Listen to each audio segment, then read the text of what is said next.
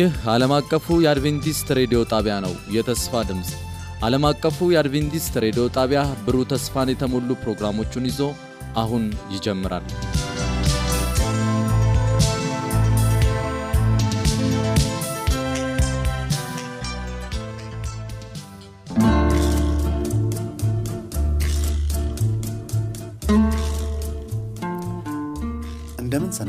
ሰነበታችሁ ውድ አድማጮቻችን። ይህ ዓለም አቀፉ የአድቬንቲስት ሬዲዮ የአማርኛ ቋንቋ ስርጭታችን ነው። ውድ አድማጮቻችን የተለመደውን የዚህን የሶስት ወሩን መርሃ ግብር ዘጠነኛ ሳምንት ደርሰናል። ዛሬ የምናነበውና የምናጠናው የዘፍጥረት መጽሐፍን ወደ አጋማሹን እያለፍን ነው።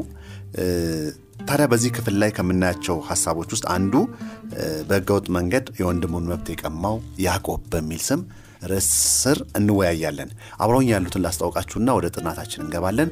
ወንድሜ ወንጌላዊ ቴዎድሮስ አበበ፣ እህቴ ትትና በለጠ እንዲሁም እኔ አብራችሁ የምቆየ ወንድማችሁ ሙሉነህ፣ የቴክኒክ ቁጥጥሩን ደግሞ ወንድማችን ኢራና አብሮን የሚቆይ ይሆናል። በቆይታችን ሁሉ እግዚአብሔር አብሮን እንዲሆን የእግዚአብሔር መንፈስ አብሮን እንዲቆይ እህታችን ትትና ጸሎት ታደርግልናለች።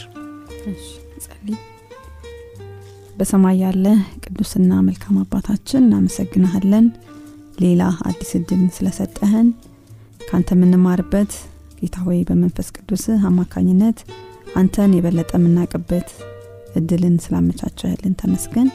አሁንም ቃልን ስንከፍት ሳለ አንተ እያንዳንዳችን አእምሮን ስከፍትልን በቃል ውስጥ ያለውን ያንተ ማንነት ማግኘት እንድንችል እንትረዳን ለምንሃለን። እኛም ብቻ ሳይሆን የሚሰሙን ሁሉ እንድትባርካቸው ከአንተ ጋር የበለጠ ለመራመድ ውሳኔ ለማድረግ የሚረዳቸው የሚረዳ እንድታደረግልን ለምንሃለን። ስለ ሁሉም ተመስገን።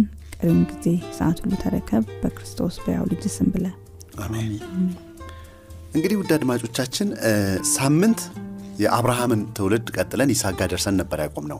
አሁን እንግዲህ ቀጥታ ወደ ይስሐቅ ቤተሰብ ነው ዛሬ የምንወያየው። እንግዲህ ይስሐቅ ርብቃን ካገባ በኋላ ርብቃ ሁለት ልጆች እንደወለደች እናውቃለን፣ ይስሐቅን ያዕቆብና ኤሳውን። ታዲያ ያዕቆብና ኤሳውን ታሪክ ስናጠና ቅድም ባልኳችሁ መሰረት በህገወጥ መንገድ የወንድሙን መብት የቀማውን ያዕቆብ እናጠናለን። ዋና ትኩረታችን የሚሆነው ያን ይሆናል እንዳልኳችሁ። ቀጥታ ወደ ወንድሜ ወንጌላዊ ቴዎድሮስ ልሂድ። ቴዲ በዘፍጥረት 25 ከ21 እስከ 34 ያለ ክፍል ላይ የያዕቆብንና የኤሳውን ስብዕና ያነጻጽራል። እንዴት ነው የምታነጻጽረው?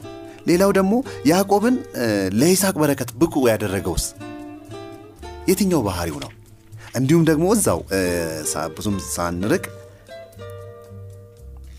ያዕቆብ መልካምና ውድ የነበረውን ይፈልግ የነበረ ሲሆን ወንድሙ ደግሞ ንቆት እናያለን። ለምንድን ነው ብኩርናን ያዕቆብ አጥብቆ የፈለገው? በጣም በጣም ደስ የሚልና የሚባርክ የሰንበት ትምህርት ክፍለ ጊዜ ነው ያለን። በተለይ ደግሞ በመጽሐፍ ቅዱስ ውስጥ በጣም የሚታወቁ ከሚታወቁት ታሪኮች አንዱ የያዕቆብና የኢሳው የቡክርና ፉክክር ህይወታቸውን በሚመለከት ብዙ ሰዎች ያውቁታል። በጣም ደግሞ ልብ የሚያጠለጥልና ደስ የሚል ታሪክ እንደሆነ እንመለከታለን እና በጣም ይደንቀኛል። ምክንያቱም ያዕቆብና ኢሳው ስብናቸውን ስንመለከት የያዕቆብና የኢሳው ፉክክር የባህሪያቸው በባህሪያቸው ውስጥ የነበረው ፉክክር ገና ከማዕፀን ውስጥ ነው የጀመረው። መንታዎች ናቸው።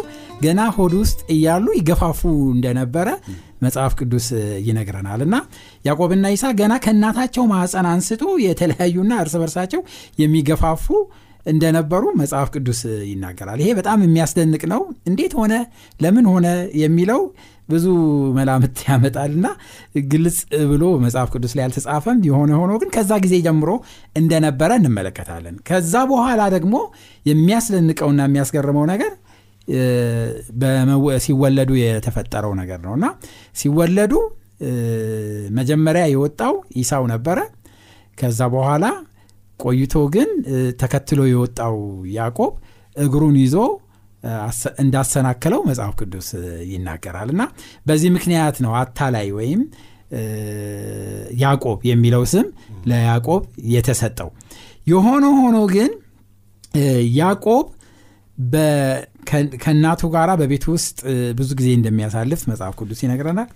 ያኛው ደግሞ ኢሳው ደግሞ ጎበዝ አዳኝና የበረሃ ሰው እንደነበረ መጽሐፍ ቅዱስ ይናገራል። እና ስለ ያዕቆብ ሲናገር ያዕቆብን መጽሐፍ ቅዱስ ምን ይለዋል? ጭምት ጭምት ይለዋል። እና ጭምትና ከድንኳን ሳይወጣ ሲያገለግል የሚኖር ስብና ያለው ሰው ሆኖ ነው የምንመለከተው። እና ይሄ ጭምት የሚለው ቃል የህብራይስጡ ታም የሚለውን ቃል ከዕብራይስጥ ግስ የወሰደ ነው። እና ይሄ ታም የሚለው ቃል በሌላ ቦታ በመጽሐፍ ቅዱስ በሌላ ቦታም ተጠቅሶ እናያለን። ለምሳሌ ኢዮብን ጸባይ ሲገልጽ በዚህ ቃል ተጠቅሟል።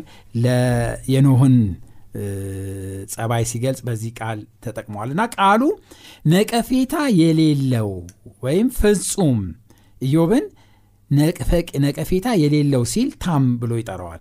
እንደገና ደግሞ ኖህን ፍጹም ሲል ሲጠራው ታም ብሎ በዛው ያዕቆብን በተጠራበት የባህሪ አገላለጽ ያሳያል። ይህ የባህሪ ልዩነት በህይወታቸው ውስጥ ጎልቶ ጎልቶ እየታየ እንደመጣ እንመለከታለን። እና ምንድን ደስ የሚለው ነገር ምንድን ነው ያዕቆብ የኢሳውን ብኩርና ሊያገኝ የቻለበት ዋናው ምክንያት ስለተነገረው ትንቢት ሁለቱም ሰምተዋል። ነገር ግን ይህ የተነገረው ትንቢት ብኩርና የሚለው ጉዳይ ለኢሳውና ለያዕቆብ የቀረበላቸው ትልቅ ምርጫ ከንብረት ከመውረስ የሚያልፍ መንፈሳዊ እሴት ሁሉ ያለው ብኩር በመሆን የክህንነት ስፍራ ለቤተሰብ የክህንነት ስፍራ ማዕረግ የሚያሰጥ ደረጃ መሆኑን ለነዚህ ለሁለቱም ልጆች ግልጽ ሆኖላቸዋል። ስለዚህ ይህ ግልጽ ከሆነ በኋላ ኢሳው ናቀው ያዕቆብ ደግሞ ይህንን በብርቱ ፈለገው። እና ይሄ በአሁንም ዘመን ያለን ክርስቲያኖችን የሚመለከት ትልቅ ጉዳይ እንደሆነ መመልከት ይኖርብናል ማየት ይኖርብናል። ምክንያቱም ጌታችን ኢየሱስ ክርስቶስ ምርጫ ሲሰጥ የዘላለም ህይወት ምርጫ ሲሰጥ ለሁሉም ሰው ምክንያቱም እግዚአብሔር እንዲሁ ዓለምን ሁሉ ወዷልና ነው የሚለው። እና ልዩነት አላሳየም። እና አሁን ሰዎች የዘላለም ህይወትን የሚያገኙትና የዘላለም ህይወትን የሚያጡት በምርጫ ነው። እና አክብረን ከያዝ ነው ወይም ይህንን ብኩርና ወይም ይህንን የዘላለም ህይወት ስጦታ አክብረን ከያዝ ነው እንደ ያዕቆብ እንፈልገዋለን በርትተን እንፈልገዋለን እናገኘዋለን። ምንም እንኳን ያዕቆብ ወንድሙን አባቱን በማታለል ያገኘው ቢሆንም ይሄ መልካም ባይሆንም ይህ አካሄድ ትክክልም ያልሆነ መጽሐፍ ቅዱስም ሆነ እኛም የማንደግፈው ቢሆንም ነገር ግን የልቡ መሻት እግዚአብሔር የሚመለከተው ያን ነው። በብርቱ የልቡ መሻት ፍላጎቱ እና የእግዚአብሔርን ስጦታ አለማቃለሉ ያዕቆብ የይሳውን ይሳው ያቃለለውን የብኩርና ቦታ ለመያዝ እንዲችል አድርጎታል። እና ይሄ በጣም በሁል ጊዜ በህይወታችን ውስጥ ልናይ የሚገባ ነው። የእግዚአብሔር ቃል የእግዚአብሔር ምክር የእግዚአብሔር አድቫይዘር በጭራሽ ልናቃልለው የማይገባ ልንልቀው የማይገባና ችላ ልንለው የማይገባ ትኩረት ልንሰጠው የሚገባ ነገር መሆኑን ይህንን ማወቅ ያስፈልገናል። እና ያዕቆብ ያንን ለማግኘት በአባቱ ፊት እዚህ የገረመኝ ነገር የደነቀኝ ነገር አምላክህ እግዚአብሔር አምላክህን ብሎ እስከ መማል ድረስ ደርሷል። ቁጥር ምዕራፍ 27 ቁጥር 20 ላይ ሄጄ ሳነብ ያንን አያለው እና እስከዛ ድረስ ሄዷል እና ነገር ግን ትልቁ ነገር በእግዚአብሔር ፊት የታየው የያዕቆብ በጣም ይህንን የእግዚአብሔር ስጦታ አክብሮና ከፍ አድርጎ መያዙ ነው። ይሄም ደግሞ በመጨረሻ የብኩርናውን ስፍራ እንዲያገኝ አድርጎታል ማለት ነው እግዚአብሔር ይባርክ ወንድም ቴዲ። በጣም ትልቅ ሀሳቦችን አንስተሃል። እንደው ቅድም ያልከው ትልቅ ሀሳብ ምንድን ነው እንደገና እኔ እንደው ነጥብ አድርጌ ማለፍ እንፈልገው ያዕቆብ ያን ሁሉ ለማግኘት መጣሩ ችግር የለውም። ግን ያዕቆብ ያንን ለማግኘት የሄደበት መንገድ ግን ትልቅ ስተት ነበር እና እኛም ዛሬ የሆነን ነገር መሻታችንን ለማግኘት የምንሄድበትን መንገድ ልንጠነቀቅ ይገባል። እግዚአብሔር ይቅር ብሎን ልናገኝ እንችላለን ያንን። ነገር ግን ዋጋ ያስከፍለናል። ወደ እህቴ ልምጣ እንደው ትትና አንድ ጥቅስ አለ። ይሄም ምንድን ነው ዘፍጥረት 28 10 እስከ 22 ባለው ሀሳብ ላይ ያዕቆብ እንግዲህ ያንን ማታለል ከደረሰበት በኋላ ያው ውጤቱ መሰደድ ሆኗል። ሲሰደድ ያለውን ሀሳብ የሚያነሳ ክፍል ነው ይሄ። እዛው ላይ ከዘፍጥረት 28 ከ10 እስከ 22 እስከ 22 ያለው ክፍል ላይ እና ዘፍጥረት 11 ከ1 እስከ 9 ደግሞ የባቢሎንን የሰሩ ሰዎችን ታሪክ አለ። እንደው በሁለቱ መካከል ላይ ምን ተመሳሳይነት ሀሳብ ታገኛለሽ የሚል ጥያቄ ነው ያለኝ። አንደኛው እንደው ምን ከዚህ መማር እንችላለን የቤተልና የባቢሎንን ምክንያቱም ስለ ቦታው ሳይሆን ከዛ የምናገኘው ሀሳብ አለ ብዬ አስባለሁ። ሌላው ደግሞ አስራትን ያዕቆብ እዚህ ጋር ቃል ሲገባ እናያለን። ይሄ ማለት እስራኤል የሚለው ወይም ደግሞ እስራኤል የሚለው ሀገር ሳይቋቋም ማለት ነው። ስለ አስራትስ ምን ከያዕቆብ መማር እንችላለን? እሺ አመሰግናለሁ። የመጀመሪያውን ሀሳብ ስንመለከት እንግዲህ ታሪኩ እየቀጠለ ነው የሚሄደው። ያዕቆብ ወንድሙን አታሎ ብኩርናውንም ወስዷል መጀመሪያ። ከዛ ደግሞ በረከቱን ወስዶ እየሸሸ ባለበት ሰዓት ኤሳው አስተውሏል። ወንድሙ እያታላለው እንዳታለለው እስከዛሬ ያደረገው ነገር ሁሉ ትክክል እንዳልነበረ እንደተረዳ ስላሰበ ዝቶበታል። ያው ሊገለውና እናት ይህንን ስትሰማ ከአባቷ ጋር ከአባት ጋር ተማክራ ወደ ሩቅ ወደ እሷ ዘመዶች እንዲሄድ እያሸሸችው ነው ያለው እና በመንገድ ላይ ሳለ የሆነውን ነው በዚህ ክፍል እየተመለከትን ያለ ነው እና ሀሳቡ የሚገኘው በዘፍጥረት 28 ከ10 እስከ 22 ነው። የተወሰኑ ቁጥሮችን ብናነብ የተወሰነ ሀሳብ እናገኛለን። ምን ይላል? ቁጥር 10 ላይ ዘፍጥረት 28 10 ያዕቆብም ከቤርሳቤ ወጥቶ ወደ ካራን ሄደ፣ ወደ አንድ ስፍራም ደረሰ፣ ፀሐይም ጠልቃ ነበርና ከዚያም አደረ። በዚያም ስፍራ ድንጋይ አነሳ፣ ከራሱም በታች ተንተርሶ በዚያ ስፍራ ተኛ። ህልምም አለመ። እነሆም መሰላል በምድር ላይ ተተክሎ ራሱም ወደ ሰማይ ደርሶ እነሆም የእግዚአብሔር መላእክት ይወጡበት ይወርዱበትም ነበር። እነሆም እግዚአብሔር በላይ ቆሞበት ነበር ይላል እና በዚህ ጋር በጣም የምናየው ትልቁ ነገር ያዕቆብ በሰራው በደል የበደለኝነት ስሜት ከብዶትም ነው በዚህ ጉዞ ላይ የምንመለከተውና የሰራው ነገር አባቱን አታለዋል፣ ወንድሙንም ብኩርናውን ወስዶበታል እና በረከቱንም ጭምር በዚህ ልቡ ከብዶበት ይጓዝ በነበረ ጉዞ ላይ ይህንን ያልጠበቀውን ህልም ነው የተመለከተው እና በዛ ህልም ውስጥ ምናየ መሰላል ከሰማይ ከምድር ተነስቶ እስከ ሰማይ ድረስ የሚደርስ መሰላል ተዘርግቶ ይመለከታል። በዛ ላይ ደግሞ መላእክቱ ይወጡ ይወርዱ ነበረ።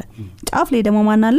እግዚአብሔር ራሱ አለ እና ይሄ በጣም ትልቅ መጽናኛ ነበረ ለያዕቆብ። ምክንያቱም በኃጢአቱ ከብዶት ልቡ ከብዶ ሳለ እግዚአብሔር ግን ሊገናኘው ሊያገናኘው የሚችል ሌላ ድልድይ እንዳለ ሲያመላክተው እናያለን። እና በዚሁ ቁጥሩን ስናይ ምንድን ነው የሚሰጠው ሀሳብ? በተለይ በእንግሊዝኛው ላይ ሄደን ብናይ ያ መሰላል ራሱ እግዚአብሔርን ራሱ እንደሚያሳይ ይናገራል። እና በትክክል እግዚአብሔር ስለመሆኑ ደግሞ በአዲስ ኪዳን ሄደን በዮሐንስ ምዕራፍ አንድ ላይ ለናትናኤል ክርስቶስ የተናገረውን ማየት እንችላለን። እና ያ መሰላል ማንን ይወክላል የሚለውን ሲናገር ምዕራፍ አንድ ቁጥር 52 ላይ ምን አለው ለናትናኤል እውነት እውነት እልሃለሁ ሰማይ ሲከፈት የእግዚአብሔርም መላእክት በሰው ልጅ ላይ ሲወጡ ሲወርዱም ታያላችሁ አለው ይላልና ያ በሰማይና በምድር መካከል ተዘርግቶ የምናገኘው መሰላል ክርስቶስ ራሱ እንደሆነ ክርስቶስ በዚህ ምድር በነበረ ጊዜ ራሱን እንዳሳየ እናያለን። ይሄ ምንድን ነው ትልቁ የሚያሳየን የሰው ልጅ እግዚአብሔርን በድሎ በኃጢአት በወደቀ ጊዜ ከእግዚአብሔር በተለየ ጊዜ እግዚአብሔር ያዘጋጀው ሁለቱን የማገናኛ የሰማይና የምድርን መገናኘት እውን ያደረገበት ያ ማንነት ማን ነው? ክርስቶስ ራሱ እንደሆነ በዚህ ውስጥ ማየት እንችላለን ማለት ነው። እና ይሄ የእግዚአብሔር ጸጋን የምናይበት ትልቁ በክርስቶስ የተገለጠው እውነት እንደሆነ እንመለከታለን። እና ያንን ቦታ ከዛ ያንን ህልም ባየ ጊዜ እንግዲህ እግዚአብሔር መሰላሉን ማሳየት ብቻ አይደለም በድምፅ ተናገረው ለያዕቆብ። እንደሚጠብቀው አብሮት እንደሚሆን በሄደበት ሁሉ ከእሱ ጋር እንደሚሆን ቃል ገባለትና ስለዚህ ያዕቆብ ተደሰተ በእግዚአብሔር ይሄ ለካ የእግዚአብሔር ደጅ ነበር ብሎ ዘነገጠ ይላልና ምን አለ ይላል? ያዕቆብም ቁጥር 18 ላይ በዘፍጥረት 28 18 ላይ ምን ይላል? ያዕቆብም ማልዶ ተነሳ ተንተርሶት የነበረውንም ድንጋይ ወስዶ ሐውልት አድርጎ አቆመው በላዩም ዘይትን አፈሰሰበት። ያዕቆብም ያንን ስፍራ ቤቴል ብሎ ጠራው። አስቀድሞ ግን የዛች ከተማ ስም ሎዛ ነበረ ይላል። ያንን ስፍራ የእግዚአብሔር ቤት ነው ምክንያቱም የእግዚአብሔር ደጅ ነው ብሎ አስተዋለና እንድክ የእግዚአብሔር ቤተ መቅደስ የእግዚአብሔርን ደህንነት እንድናይበት እንደሚያደርገን ሁሉ ያቺ ስፍራ እግዚአብሔር እሱን የተገናኘበት ሊያድነው ተስፋ የሰጠው አምላክን እንዲያስታውሰው ያን ስፍራ ቤቴል ብሎ እንደጠራው እንመለከታለን ማለት ነው። እና ከዛ በኋላ ያዕቆብ ተስፋ ቃል ይገባል እግዚአብሔር ምን ብሎ ይናገራል? ቁጥር ሀያ ላይ ደግሞ ምን ይላል? ያዕቆብም እንዲህ ብሎ ስለተሳለ ይላል። እግዚአብሔር ከእኔ ጋር ቢሆን በሚሄድባትም በዚያች መንገድ ቢጠብቀኝ የምበላውንም እንጀራ የምለብሰውንም ልብስ ቢሰጠኝ ወደ አባቴ ቤትም በጤና ብመለስ እግዚአብሔር አምላኬ ይሆንልኛል። ለሐውልትም የተከልኩት ይህ ድንጋይ የእግዚአብሔር ቤት ይሆናል። ከሰጠኸኝም ሁሉ ለአንተ ከአስር እጅ አንዱን እሰጥሃለሁ ብሎ ቃል ገባ ይላል። እና እንግዲህ አስቀድሞ እግዚአብሔር ነው እንግዲህ ይህን ሁሉ ነገር ያዘጋጀው። አስቀድሞ ተገናኘው በህልም ከእሱ ጋር እንደሆነ አሳየው እንደሚጠብቀው ተስፋ ሰጠው። የነገረውን እስከሚያደርግለት ድረስ ከአንተ አልለይም አለው። ይህንን ላደረገለት እግዚአብሔር ደግሞ ያዕቆብ መልሶ ቃል ሲገባ እንመለከታለን። በቃሉ ውስጥ ምን አለ?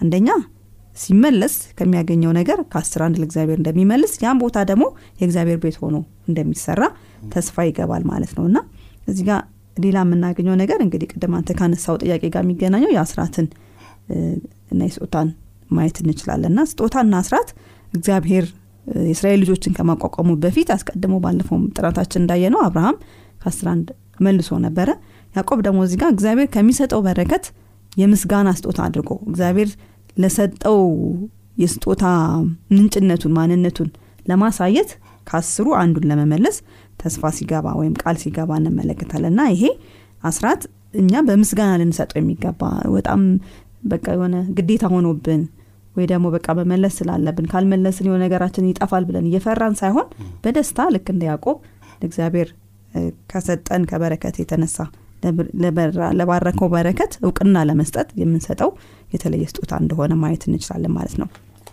ሌላ እንግዲህ ይህንን መሰላል የምናይበት መንገድ ቅድም አንተ ካነሳው በዘፍጥረት ምዕራፍ 11 ላይ የባቤል ግንብ አለ።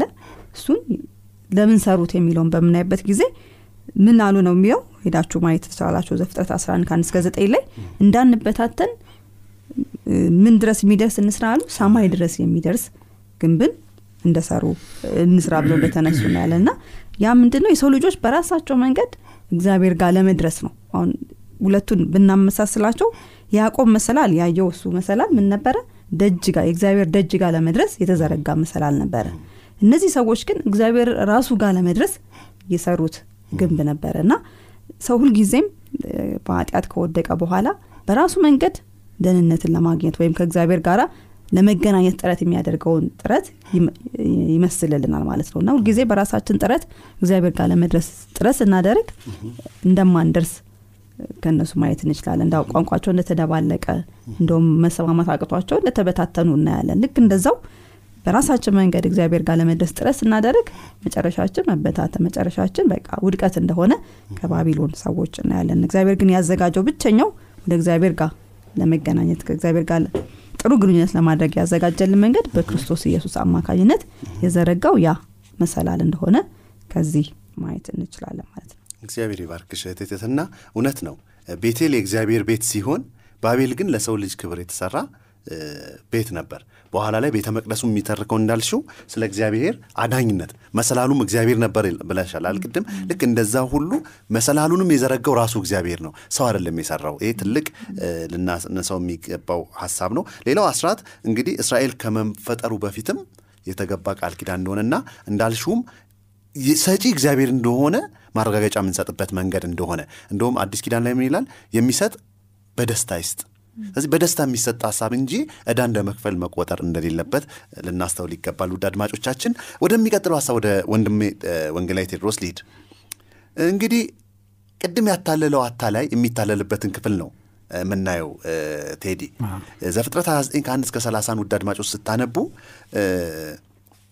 እግዚአብሔር ደግሞ ላባን ወይም ደግሞ የርብቃን ወንድም ቤት እንዲያርፍ ነበር የተጠቆመው። እዛ ካረፈ በኋላ ያዕቆብ ሲታለል እናያለን። ለምንድን ነው ይሄ መታለልን እግዚአብሔር የፈቀደው?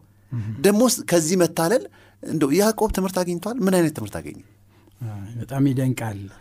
አሁን ደግሞ አታላዩ ሊታለል ነው። አታላዩ ተታለለ እና ያዕቆብ እንግዲህ ያንን የማታለል ስራ ከሰራ በኋላ በድቅድቅ ጨለማ ከሚወዳት እናቱ ተነጥሎ ወደ አጎቱ አገር ጉዞ እንዳደረገ እናያለን። እና እና በዛ ጨለማ ውስጥ ያዕቆብ ብዙ ጊዜ ኃጢአት ከሰራን በኋላ በቃ የሚመጣው ነገር ይሄ ነው ጸጸት ነው። እና ከፍተኛ የሆነ ጸጸትና ሀዘን ነው የሚያመጣው እንጂ ኃጢአት ደስታን አያመጣም በምንም አይነት መንገድ። እና ይሄ ሁል ጊዜ የኃጢአት ውጤት ነው። እና ያዕቆብ እንደውም ወደዛ በሚጓዝበት ጊዜ በጨለማ ድንጋይ ተንተርሶ እስከ መተኛት ድረስ በቃ በቃ አራዊቶች አሉ ብዙ ነገር አለ። እና እዛ ሜዳ ላይ በቃ ተስፋ መቁረጥ በቃ እና ራሱን ሁሉ ጥሎ ነው የምንመለከተው። ግን በዛ ውስጥ እግዚአብሔር ግን አልተወውም። ቅድም እህቴ እንደገለጸችው እግዚአብሔር ተገለጠለት በህልም እና መሰላል አሳየው ከሰማይ እስከ ላይ ድረስ የሚደርስ መሰላል እና የእግዚአብሔር ምህረት በጣም እንዳበረታታው እንመለከታለን። እና በበነጋታው ተነስቶ ወደዛው ወደ አጎቱ ሰፈር ሲሄድ ሲጠይቅ እረኞችን አግኝቶ ሲጠይቅ ላባን ጉዳይን ሲጠይቅ አሁን እንደውም ልጁ ራሄል ከብቶችን ያገደች ወደዚህ ትመጣለች አሉት። እና እንዳለውም ሲጠብቅ መጣች። ከዛ በኋላ ድንጋዩን እንዲያነሱና የዚህ የውሃው የተከደነበትን ድንጋይ አንስተው ከብቶቹ እንዲጠጡ ቢጠይቃቸው እምቢ አሉ እረኞቹ ሌሎቹ። እና እንግዲህ አሁን ያንን ድንጋይ ማንሳት ነበረበት ያዕቆብ ታሪኩ ላይ ስንመለከት። እና ድንጋዩን አነሳላትና ከብቶቿን እንድታጠጣ በር ከፈተላት። እና ተመሳሳይ ሁኔታ እናያለን። ድንጋይ ተንተርሶ ነበር የተኛው። ከዛ በኋላ ደግሞ የእግዚአብሔርን ተስፋ አየ። የእግዚአብሔርን ተስፋ ካየ በኋላ ደግሞ ጠዋት ተነስቶ ያንን የተኛበትን ድንጋይ መታሰቢያ አድርጎ አቆመ። አሁንም የድንጋዩ ጉዳይ እየተከተለው ነው በህይወቱ እንደምንመለከተውና አሁንም ደግሞ ድንጋይ ያነሳ እዚህ መጠው እና ጥሩ የሆነ መግባባት እና መታወቅ አገኘ ከራሄል ጋር እና ራሄልም በደስታ ተቀበለችው። እሱም በዛን ጊዜ ባያት ጊዜ ነው የወደዳት። እና ወደዛም ወደ ላባን ቤት ሄደ። ላባን ቤት እንደሄደ የመጣበትን ጉዳይ እንዴት እንደሆነ ሁሉ በደንብ ከተዋወቀ በኋላ በደስታ ተቀበሉት። ከዛ በኋላ ስራም እንደሌለው ምንም እንደሌለው በታወቀ ጊዜ እዛ ስራ እንዲሰራ እንደሚፈቅድለት ነገረው። ግን ለአገልግሎቱ ዋጋ እንደሚከፍለው ላባን ሲነግረው እሱ የሚፈልገው ዋጋ ያችን ያያትን ውብ ራሄልን እንዲሰጠው እንደሆነ ለላባን ይህንን ሲነግር ሲጠይቅ እናያለን። ላባም ቃል ገባለት እሷን ለሰባት ዓመት አገልግሎ እንደሚሰጠው ቃል ገባለት። እና በዚህ መሰረት ለራሄል ሰባት ዓመት እንደተገዛ እንመለከታለን። እና ከተገዛ በኋላ ነገር ግን ላባን ከፍተኛ የሆነ ማታለል በያዕቆብ ላይ እንዳደረገበት ላባን ያችን ራሄልን ሳይሆን ታላቅ እህቷን ሊያን አዘጋጅቶ በሰርጉ ቀን እንዳቀረበለትና ባያት ጊዜም ባወቀ ጊዜ በጣም እንደደነገጠ እና በጣም የሚያስደንቀውና የሚያስገርመው ነገር ያዕቆብ የተናገረው ነው። ምንድን ያለው? ለምን አታለልከኝ? ስለምን አታለልከኝ አለ እና በጣም የሚገርም ነው እና አታለልከኝን ብሎ ነው የተናገረው እና ይሄ በጣም ለያዕቆብ ትልቅ ትምህርት የሚሰጠው ቃል ነው። እችን ቃል አባቱ መጀመሪያ አባቱ ሳይሆን ወንድሙ አታለልከኝን ብሎ ተናግሮ ነበረ። አታለለኝ ብሎ ተናግሮ ነበር። እችን ቃል አታላዩ እንደገና በአፉ ደገማት እና አታለልከኝን ብሎ እንደገና በአፉ ደገማት እና ይሄ የሚያሳየው በዛን ጊዜ የነበረ ህግ ነበረ። አይን ለአይን ጥርስ ለጥርስ የሚል ዋጋ እና አይን ያጠፋ አይኑ ይጥፋ ጥርስ የሰበረ ጥርሱ ይሰበር የሚል አይነት ህግ ነበር በዘላዋያን በዘጸአት መጽሐፍ ላይ ሄደን በምናነብበት ጊዜ እና ይህ አይነት ነገር ልክ በህግ የተደነገገ ሳይሆን ውጤት የኃጢአት ውጤት ሁል ጊዜ ልክ ያችኑ የሰራናትን ነገር መልሶ በህይወታችን ውስጥ እንደሚያመጣ እናያለን። እና በዘፍጥረት ምዕራፍ 29 ቁጥር 25 ለምን አታለልከኝ? ለምን አታለልከኝ ብሎ ያዕቆብ አታላዩ ይሄንን አይነት ነገር እንደተናገረ እናያለን። እና ያዕቆብ አታላይ ቢሆንም እርሱ ራሱ ተታለለ። ፍትህ ሲፈልግ ተታሎ ፍትህ ሲፈልግ ክፉ የሰራው ነፃ ነፃነት ሲፈልግ እናየዋለን። እና አሁን በዚህ ምድር ላይ አሁን ዞር ብለን በምንመለከትበት ጊዜ ፍትህን በምንመለከትበት ጊዜ ፍትህ የተዛባበት ሁኔታ እናያለን። እና በትክክል ሀቀኛ የሆኑት ጥሩ ሰዎች የሆኑት ክፉ ነገር ሲደርስባቸው ንጹህ ሰዎች ሲሰቃዩ እንመለከታለን። በአንጻሩ ደግሞ ክፉዎች ወይም ክፉ የሆኑ ሰዎች ደግሞ ስናያቸው ለጊዜው የደላቸው የተከናወነላቸው ክፉ በማድረግ የተከናወነላቸው መስሎ ይታያል። ያዕቆብ ባታለለ ጊዜ ብኩርናውን በቀማ ጊዜ የዛ ጊዜ የተሳካለት መስሎ ይታያል። ግን ምንም ጥርጥር የለውም የመዝራትና የማጨድ ህግ ሁል ጊዜ ይሰራል። ቢዘገይም ይሰራል። እና የመዝራት እና የማጨድ ህግ ቢዘገይም ይሰራል። ስለዚህ የዘራነውን ያንን እናጭዳለን። በያዕቆብ ህይወት የምንማረው ይህንን ነው። የዘራነውን ያንን እናጭዳለን። ያዕቆብ የዘራውን ያንን አጨደ። መጨረሻ ላይ ያንን አጨደ። እና ሰዎችም ለጊዜያዊ ደስታ ብለው በማታለል በማጭበርበር በህይወት ውስጥ በምንሄድበት ጊዜ ይቆያል እንጂ ያቺ የዘራናት ነገር ማጨዳችን ምንም የማይቀር ነበር። ይህንን እንመለከታለን። ግን ያዕቆብ ይሄ ትምህርት የሰጠው ይመስለኛል። በደንብ አድርጎ ትምህርት የሰጠው ይመስለኛል። ምክንያቱም እንደ ያዕቆብ ጸባይ እንደዛ አታላዩ ያዕቆብ ጸባይ አሁን ጠዋት ላይ ሊያ ሆና ሲያገኛት ሳለ ለምን አታለልከኝ ብሎ ነው ይሄ የተናገረው እንጂ በቃ አምባጎሮ በመፍጠር በምንም አይነት እችን ውሰድ ወደዛ እኔ ያችኛዋን እቀበላለሁ ምናምን አላለም ያለው። እና እችን እንግዲህ ሚስት ሆና የተሰጠችውን ሊያንም በማክፋፋት ወይ ደግሞ ክፉ ነገር በመናገር ህይወቱ እንደዛ አይነት መልስ የምንጠብቅበት ያዕቆብ ያንን አልነበር ለላባ ሁለተኛ እድል ነው የሰጠው? ሁለተኛ እድል ነው የሰጠው።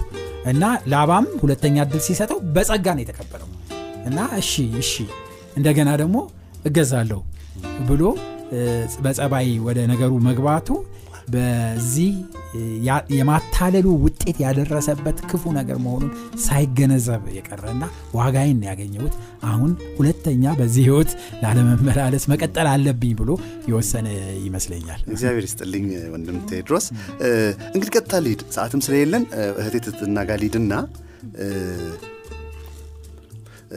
ምንድን ነው እንግዲህ ተምሯል እያልን ነው ምንድን ነው ያዕቆብ ከነበረው ጥፋት ከውድቀቱ ተምሯል። እውነት ነው። አሁን ቴዲ እንዳለውም ያ ያዕቆብ ጥል ሳይሆን ይሄ ነው የእሱ ያኔ ሰዎችን የጎዳውን ጉዳት የገባው ነው የሚመስለው እና እዛው ሲቀበልና እንደው ያልወደዳትንም እንደ ሚስቱ አድርጎ ወስዶ የሊያን ሚስቱ ካረጋት በኋላ ራሄልን እንደገና ለማግኘት ሰባት ዓመት ተጨማሪ ኮንትራት እንደገባ ነው የምናየው።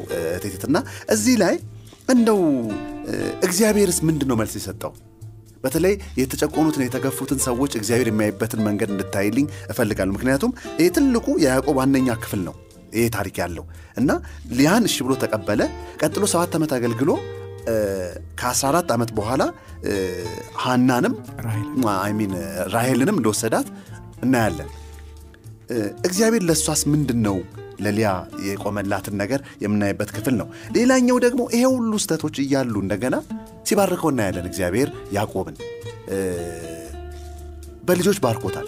እንደውም እስራኤል የሚለውን ነገድ አስራ አንዱን አሁን እዚህ ሆኖ እንደወለደ ነው የምናየው